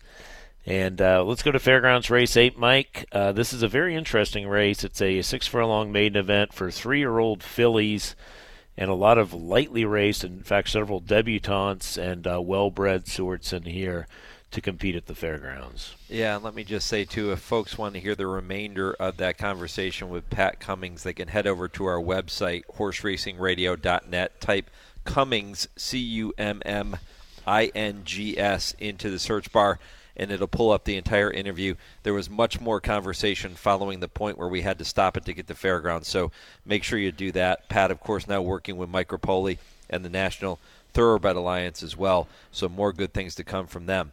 Um, fairgrounds. Yeah, you take a look at this one, Bob. To me, it's all about number seven, Tipsy Tammy, who is going to be my, my top pick. Not only do I, I love the name, uh, but six furlongs on the main track, I think, is is really good for her. She's eight to five on the morning line. Looking right now at the video feed, she's currently uh, as my video feed cuts Four out on me here. Four to five. Four to five. Okay, so getting Yeah. all the play in here. So it's not a sexy pick. It's not a pick that's going to make people a lot of money. But I do think she is the horse to beat. She was bet down to the heavy favorites role last time out in her debut. She ran huge, got caught up in some fast fractions early, still held on for second. Uh, she to me looks like the horse to beat. For me, number two, bubbling up, is going to be my second choice, uh, six to one on the morning line, and getting more play than that now. Currently on the board at odds of five to one, so down just a little bit from there. Uh, bubbling up, being replaced by jockey Corey Lanerie. Uh, or James Graham, who was aboard bubbling up, now being replaced by jockey Corey Lanerie in this spot today. She also has some early speed. Haven't seen her since last August at Colonial, but Mike Stidham very good with these types of runners. She was highly regarded that day, and I can see bubbling up being the horse to to challenge the favorite in this spot here today. Yes, you're listening to the uh, First Bet Racing Show on Horse Racing Radio Network. This is uh, Bob Nastanovich with uh, Mike Penna, and uh, they're approaching the gate for the uh, eighth race at Fairgrounds. Uh, like I said, there's some very well-bred, uh, potentially very talented fillies in here. We've got a uh, the one horse laughing out loud is a debutante by Practical Joke. Uh, bubbling up ran a great race first time out. Very nice Vino Rosso filly. Dallas Stewart has a first time starting Justify filly, the three Justify perfect, Perfection. Uh, there's the obligatory Into Mischief uh, filly. This one cost $1.2 million. Trained by Steve Asmussen, and uh, he and his uh, son tried to uh, uh, make amends for their defeat in the previous race. That that's the five horse Mugen, and and Brad Cox as a first time starter by Munnings, the six horse upon a star with his go to rider Florent Geroux, Mike's selection. Tipsy Tammy, the seven, also the choice of ExpressBet AI with a 21% chance to win, according to their uh, according to their analytics. Uh, they're going in the gate rather quickly, as they usually do at fairgrounds. Again, outstanding job by the gate crew there. Tipsy Tammy is coming forward, and here's John Dooley with a call of Fairgrounds Race 8. They're in the gate. Ready.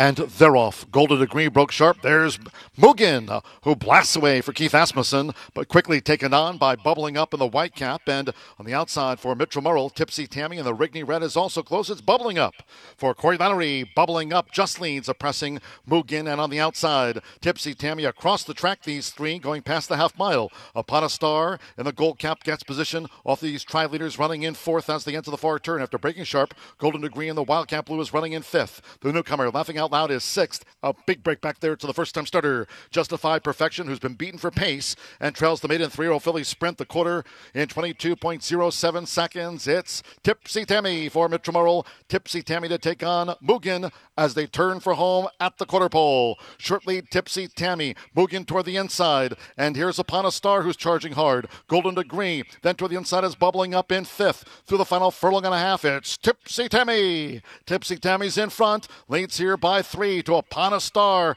who's charging hard on the outside. Then Golden Degree with bubbling up, and Mugen is dropped back with Mitchell Murrill. Tipsy Tammy, the daughter of Arrogate, putting her best foot forward at second asking and holds Upon a Star. Bubbling up third, and Golden Degree finish fourth. Tipsy Tammy in 110.50. Very professional effort here by Tipsy Tammy. Uh, one under uh, confident handling from uh, Mitchell Murrill today. Pressed the pace, uh, kicked a couple lengths clear, and then uh, really needed to respond because the first time start of the Munnings filly upon a star, kind of a big, strong, uh, strapping filly, three year old chestnut filly, um, ran a very nice race. I don't think she'll be a maiden for long. Tipsy Tammy wins the way you like to see a three to five shot win, draws off at the end, and really, Bob, that adage pace makes the race played into this race here today. Tipsy Tammy was on the outside of a three horse battle for the lead, and you think, oh my goodness, here's a, a hot pace battle is going to cook all three horses. But if you look at her debut when she got caught up in a pace battle on the front end and faded to second, the fractions that day for the opening quarter were 21 and 4 fifths seconds. Today, a much more reasonable play, pace. They go 22.07 uh, for the opening quarter, and that was the key. Plus, Tipsy Tammy was on the outside of this battle here today. That helped a lot. She was able to relax, and once they came to the top of the stretch, Mitchell Murrill still had a ton of horse. He hadn't, hadn't even asked her to run yet, and when he said go, she responded, and uh, this wasn't even close. Yeah, no, Tipsy Tammy, as you mentioned, ran very well in her debut.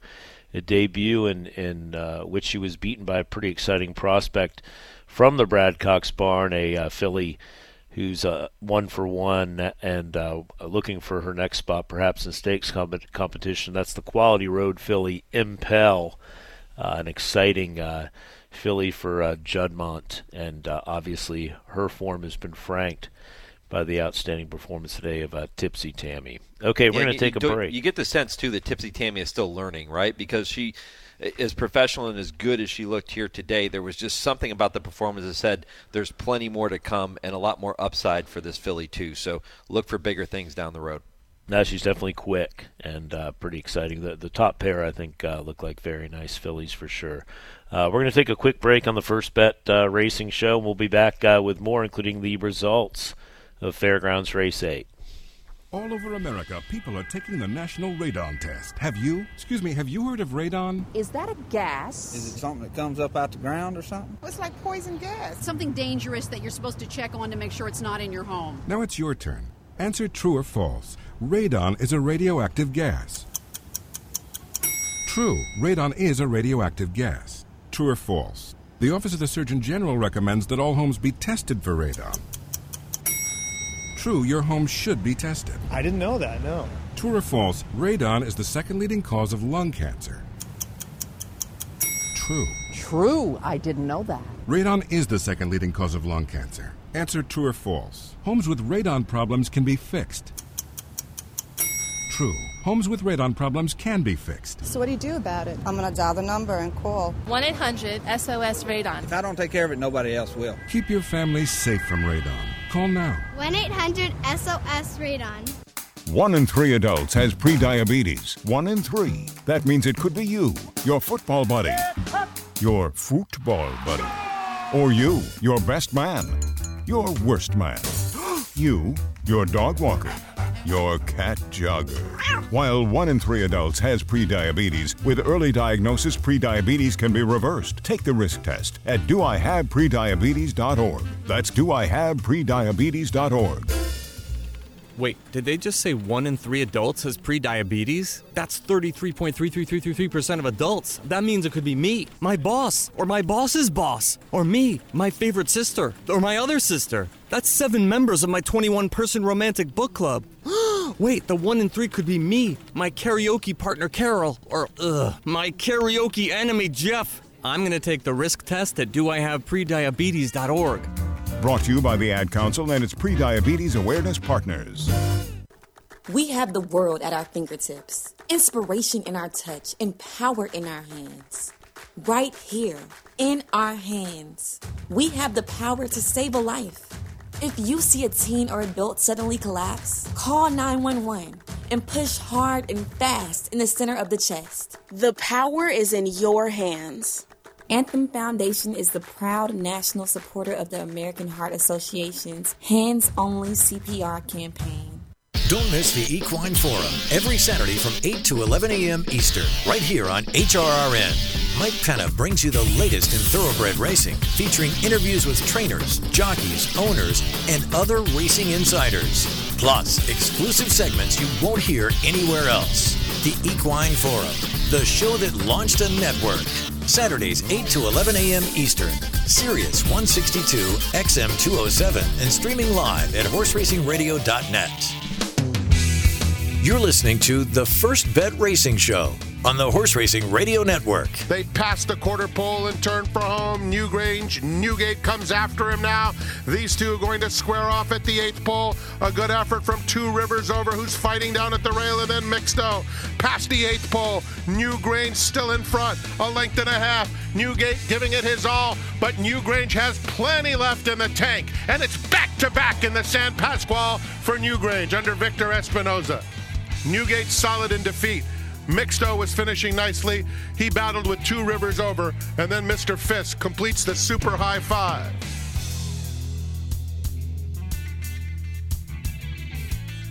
Yes, the Phil D'Amato train, Newgra- Newgrange, is son of violence there.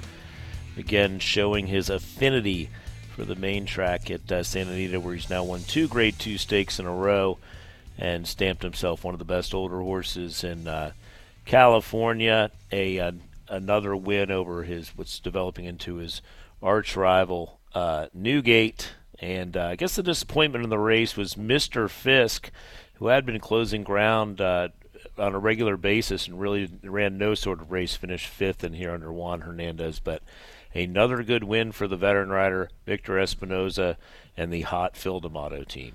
Yeah, and as you heard Frank Mirahmadi say, back to back wins in that race for Newgrange, who is now seven for 13, another honest runner in this older horse division this year. He's earned over a million dollars now with that victory.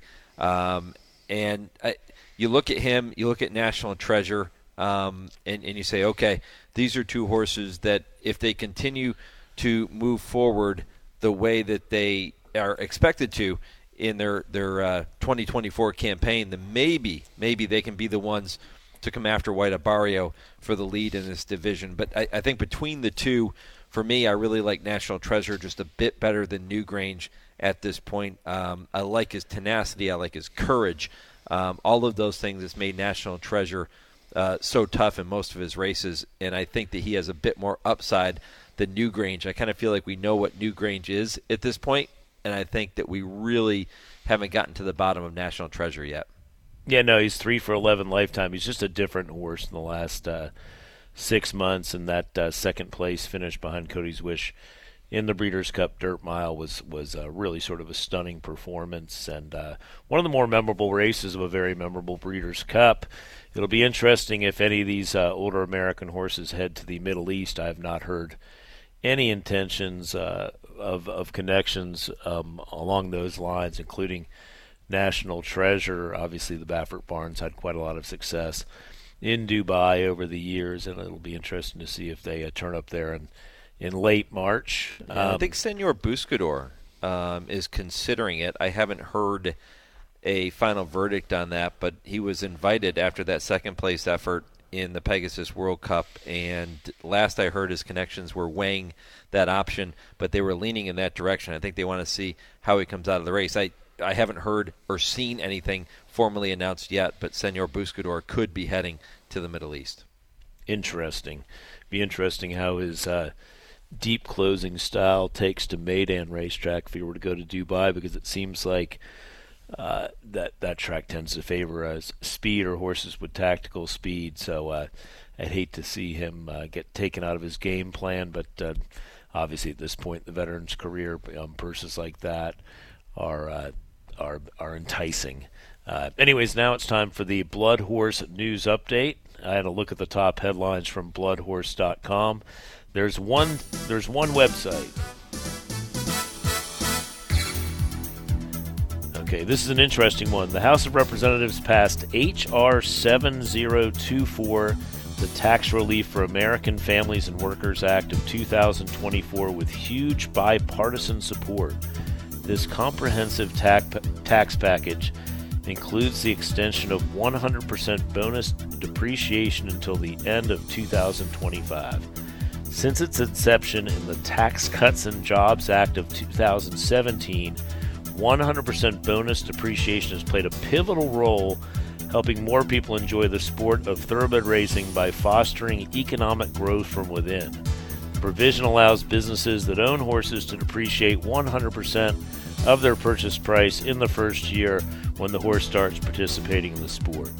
This bill will also retroactively elevate any purchases made in 2023 to the 100% bonus depreciation level, which were previously at 80%.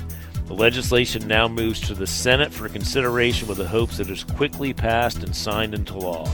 The thoroughbred industry has seen increased investment over the past several years, in large part due to provisions such as this. For these reasons, tax policy has remained a central focus of the National Thoroughbred Racing Association's lobbying efforts in Washington, D.C. While there is still work to be done in the Senate, the NTRA appreciates the efforts of House leadership and notably Chairman Jason Smith for their instrumental role in advancing this legislation to its current stage.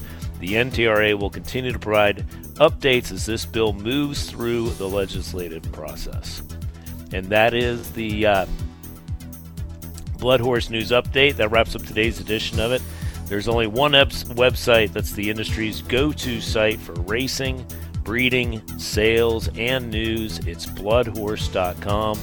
From breaking news to sire lists, results, and replay videos, leading earner lists, and so much more, you'll find it all at bloodhorse.com, the largest equine news site focused on owners and breeders.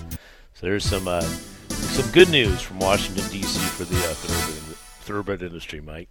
Yeah, good news there. It's it's a very positive thing, and you know when people now say that the NTRA isn't doing anything um, because of the role that they've taken primarily in handicapping contests, for example, and the legislative issues facing the game. Uh, trust me, there there are a lot of people working with the National Thoroughbred Race Racing Association that are doing good things behind the scenes, especially in Washington. Certainly, the handicapping contests are in the NHC and all of those types of things. They get a lot of the headlines, but what they do with their work in Washington, this is just one example of it. Um, really good stuff, and, and congrats to everybody involved with moving this forward. Absolutely, and uh, we're going to go to um, the uh, fairgrounds, catch up on a result there. The eighth race was won again by Tipsy Tammy, the odds-on favorite. Tipsy Tammy is a three-year-old filly by Arrogate out of the Lemon Drop Kid mare Peggy May, owned by Rigney Racing, the uh, primary owners for the uh, Phil Bauer stable. Good win for Phil and uh, and a nice maiden victory. Yeah, Phil Bauer, one of the people that was involved with that plane crash. He, he and his wife were on that plane in Australia a couple of weeks ago, and luckily every single person there survived. I was texting with him. He, he told me how uh, just harrowing that experience was, and it's good to see Phil Bauer in a much more pleasant situation here with Tipsy Tammy getting to the winner's circle. 320, 240, and 210, the return prices for number seven, Tipsy Tammy. Number six, Upon a Star, 380 to place, 280 to show. Number two, Bubbling Up, 320 for the show. Number four, Golden Degree, was fourth. The $2 exacta paid $12.20. The 50 cent trifecta, $10.25. And the 10 cent super, $16.69. Your 50 cent pick three ending with number seven, Tipsy Tammy, $298.85. Right on the uh, folks at First Bet offer valid each day. The coast to coast pick five is offered from Saturday, January 6th, so it's been underway for a few weeks now, all the way through to Sunday, April 7th of 2024. Get 10 times First Bet rewards points for every wager that you make on the above pro- promotional dates. Bonus points will be deposited into players' accounts by 11:59 p.m. up to 72 hours after each promotional day. Registration for this promotion is free, and like I said, begins January uh, January 6th. So it's open now. Uh, it's been a pretty successful wager um, for them, and uh, you know some pretty interesting things about the Coast to Coast Pick Five. Basically, it's five races from Gulfstream Park and Santa Anita. Um, it, it, they, it, happens on every Saturday and Sunday. It's a $1 minimum wager with a player friendly 15% takeout. 100% carry over to the next day's pick five. If no ticket has five winners, there's no consolation payouts at all. And the sequence for this Saturday, uh, in fact, Gulfstream and Santa Anita, I think uh, both have three or I think four grade threes at Gulfstream, three grade threes in the grade two Santa Monica are happening at uh, Santa Anita. So very busy weekend for those two tracks. But the sequence for the coast to coast pick five will be Gulfstream 10, Santa Anita 4, Gulfstream Park 11.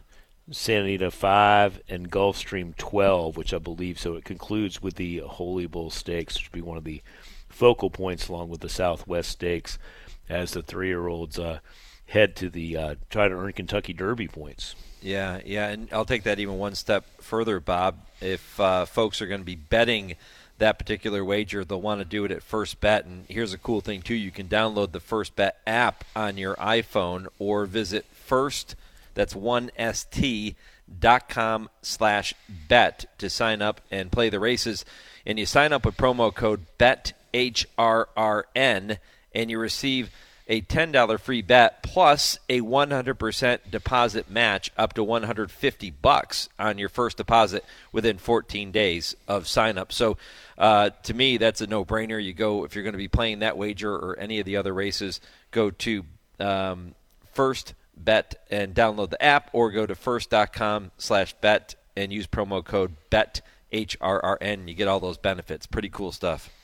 Absolutely. Following this program will be the Brisnet.com call in show.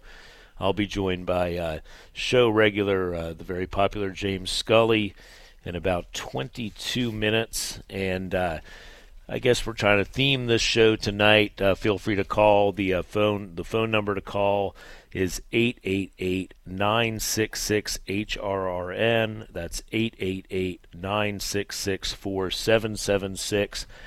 And tonight's uh, tonight's gist or, or main theme is there one horse or one human jockey, trainer, owner, or breeder that you hope has a wonderful time of it in 2024. I've got a couple of. Uh, I've got one horse and and uh, and one human uh, that I'll be talking about on the show. But please uh, give us a call in the uh, next hour. It's uh, it's your hour. express your opinions on horse racing, and we'll look forward to responding. Can I vote for me? Yeah, yeah, exactly. I'm really hoping I have a wonderful time here in 2024. Yeah, I mean, let's hope. I mean, I think we kind of hope that every year. I think we're we're still waiting for our ship to come in, uh, but uh, may, maybe maybe 2024 is, is, the year. We definitely have uh, slid plenty of chips in. Uh, but anyways, right now we're going to take a break, and uh, we'll be back with uh, Fairgrounds Race Nine. Be the last show we cover, or the last race we cover on today's First Bet Racing Show. Thank you. While serving in Afghanistan, I was shot in the head by sniper fire. The fighting was so intense, the medevac chopper was barely able to land. I was given a 5% chance to live. I'm Adam Alexander, and I'm a veteran. Today, I visit classrooms and talk with kids about dealing with life's struggles. I tell them, with a little help and a lot of work, that you can overcome any challenge. DAV helps veterans like Adam get the benefits they've earned. They help more than a million veterans every year in life changing ways. I know that some struggles are big and some are small, but they're all struggles, and you have to learn to get through them. With support from DAV, more veterans like me can live their best life. And as a new father, I have one more reason to keep on keeping on. My victory is being there for the next generation. Adam Alexander, may your victories inspire many more. Support more victories for veterans. Go to DAV.org. Hey, hon, what you doing with your phone? Taking pictures? No, I'm asking it questions. Like what? Hey, Bobo, do flowers have best friends? I'm sorry. I'm afraid I don't know that. Hey, follow me. I want to show you something. Look, flowers do have best friends. Whoa. Some answers can only be found in nature. Discover the unsearchable. Visit discovertheforest.org to find a trail near you. Brought to you by the United States Forest Service and the Ad Council. We gather together in communities across the nation to remember and honor, to celebrate and support, to light the night. Join us as we lift our lanterns high in order to move toward a world free of blood cancers. Join us as we light the night for a loved one. Join us. We are the Leukemia and Lymphoma Society. Our mission is to cure leukemia, lymphoma, Hodgkin's disease, and myeloma. Our aim is to improve the quality of life of patients and their families. Join us. We are LLS, and when we walk, cancer runs. Join your community and help bring light to the darkness of cancer. Join us as we light the night. Find your local event at lightthenight.org. That's lightthenight.org. Hi, this is jockey Brian Hernandez. For me, there's no bigger thrill than crossing the finish line in front, and nobody captures the excitement of our sport like Horse Racing Radio Network. Each week, HRRN brings you exclusive talk shows, podcasts, and in depth conversations with the biggest names in racing jockeys, trainers, owners, and more. Plus, HRRN is committed to helping disabled riders through their support of the PDJF. So climb aboard a winner today by visiting horseracingradio.net. You're listening to the First Bet Racing Show on the Horse Racing Radio Network. They're at the top of the stretch, and the leader is Hijazi through three quarters in 110 and 1. Hijazi off the turn, trying to blow it wide open. Castle Chaos and Tumba Rumba, two lengths behind, second and third. Loose for the drive is Steel Sunshine. We're an eighth of a mile from home, and Hijazi is still the target, but he has work to do. Tumba Rumba surging to him, and on the outside, Castle Chaos. Castle Chaos, Tumba Rumba. They get to Hijazi, and Tumba Rumba gets up to win it. Tumba Rumba turned away Castle Chaos. Steel Sunshine rolling home late in Hijazi in 136 and 2. The Louisiana bred Tumba Rumba getting the job done there.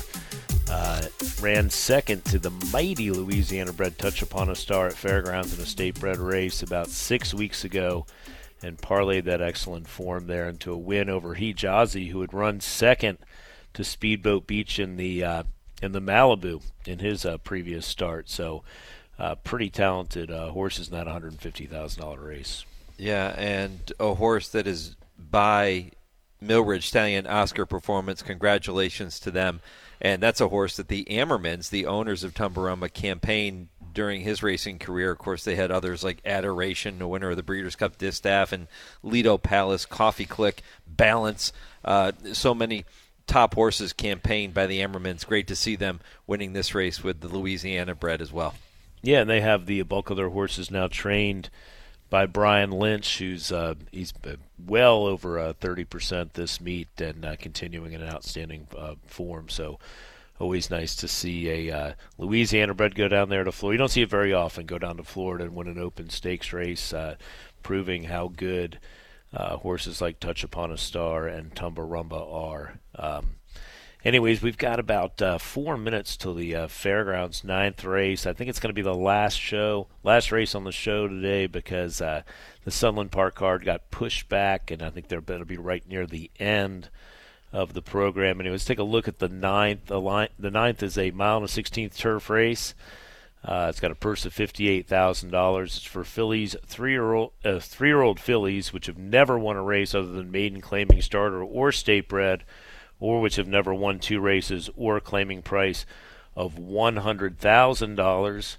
And according to uh, the uh, stats from ExpressBet AI, the uh, favorite um, in here, or the or the or their suggested uh, biggest chance to win would be Way to Be Marie, who's currently three to one for Florent Geroux and Rob Atras, who Atras is batting a pretty remarkable four for seven uh, down there this meet, so he knows how to pick his spots.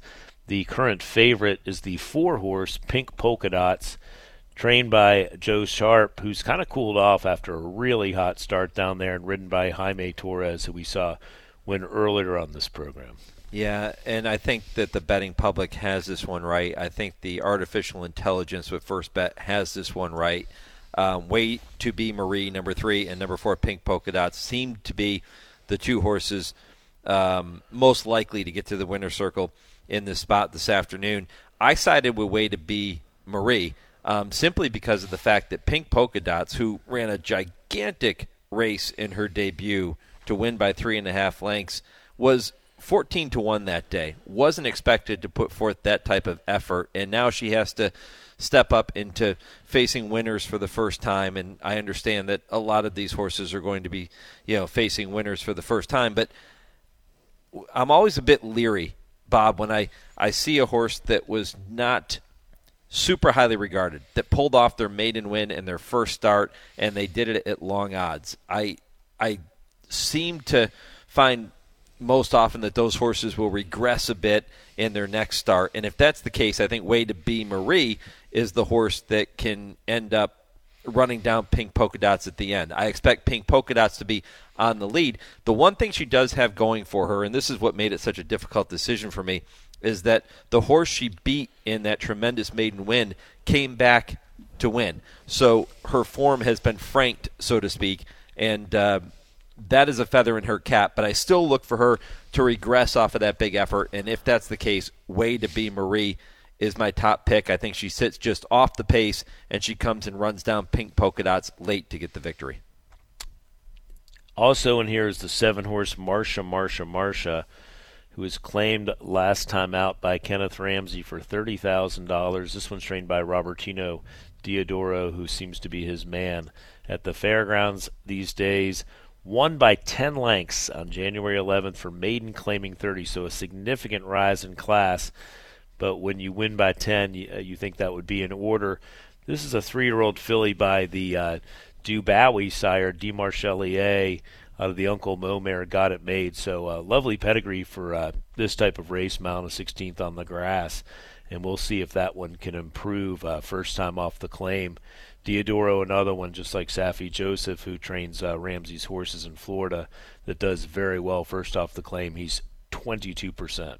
That win by Marsha, Marsha, Marsha last time out to break her maiden was extremely impressive, but I caution people, I don't know that she was beating very much that day, and she just may have been the best among an ordinary group. We'll see. Um, if she can continue to prove in this spot today that that effort was no fluke, yes, she has an opportunity to be in the mix late, but I I don't see it happening. I think that she's a bit overmatched in this spot here today. I think that they'll probably end up settling on a softer spot for her down the road.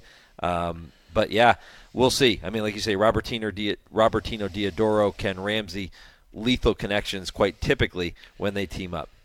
Yeah, no, it's interesting. How would you feel, Mike, uh, January 11th at Fairgrounds Race 5, if you and your you yourself or you and your buddies had dropped a claim on Marsha, Marsha, Marsha, and obviously it's a maiden claiming 30, so you're, you're hoping that uh, she gets beat by a head and keeps the condition. How would you feel uh, watching her win by 10? I mean, would you would you feel would you feel uh, uh, happy about that, thinking that you got a uh, you might have gotten a filly worth worth twice that for thirty thousand dollars? Yeah. Yeah, you would, you would, and that, I mean that's all part of the claiming game, right? It's such a crapshoot, and when something like that happens, you're smiling from from ear to ear. Yeah, I mean, I mean, you're you're definitely uh, whoever came up with the idea to claim her. Uh, she was nine to five that day, so she was favored, but I don't think they expected her to win by ten. And uh, she stepped off of up off a decent performance from Maiden, claiming 30 before. Uh, and has uh, and has worked nicely. Um, most recently, a, f- a half mile work in 48 and one at Louisiana Downs, where Diodoro keeps his Louisiana string. It'll be interesting to see what she does first off the claim. But again, uh, your selection is Way to Be Marie from the Red Hot Atras Barn. Also, the selection of Express Bet. And don't, AI. don't be surprised, Bob. But not to cut you off, but don't be surprised if Reagan's Flame number five runs a big race in here today too. And Red Hot Brian Hernandez, he, he went on a thirty-nine dollar horse for uh, Catalano. Uh, who, who knows what's next? Okay, there, seven of the eight are in. Here comes uh, Li- Livy Me Dreaming, and here's John Dooley for one last time today on the First Bet Racing Show. Ready.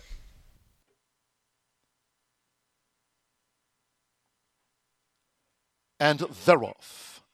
Doesn't hurt to flirt from the rail. Pink polka dots, and right there is Reagan's Flame in the neon orange cap. It's Pink Polka Dots who leads out for Jaime Torres. An easy lead here for Pink Polka Dots, who won on debut. Pink Polka Dots to the first turn, three in front of Reagan's Flame, who chases the pace. Toward the inside is Doesn't Hurt to Flirt. And in between fillies is Way to Be Marie. On the outside, Marsha, Marsha, Marsha in that Ramsey red cap. Racing wide as they go to the back of the course, six furlongs from home. Saving ground is Lady Helena.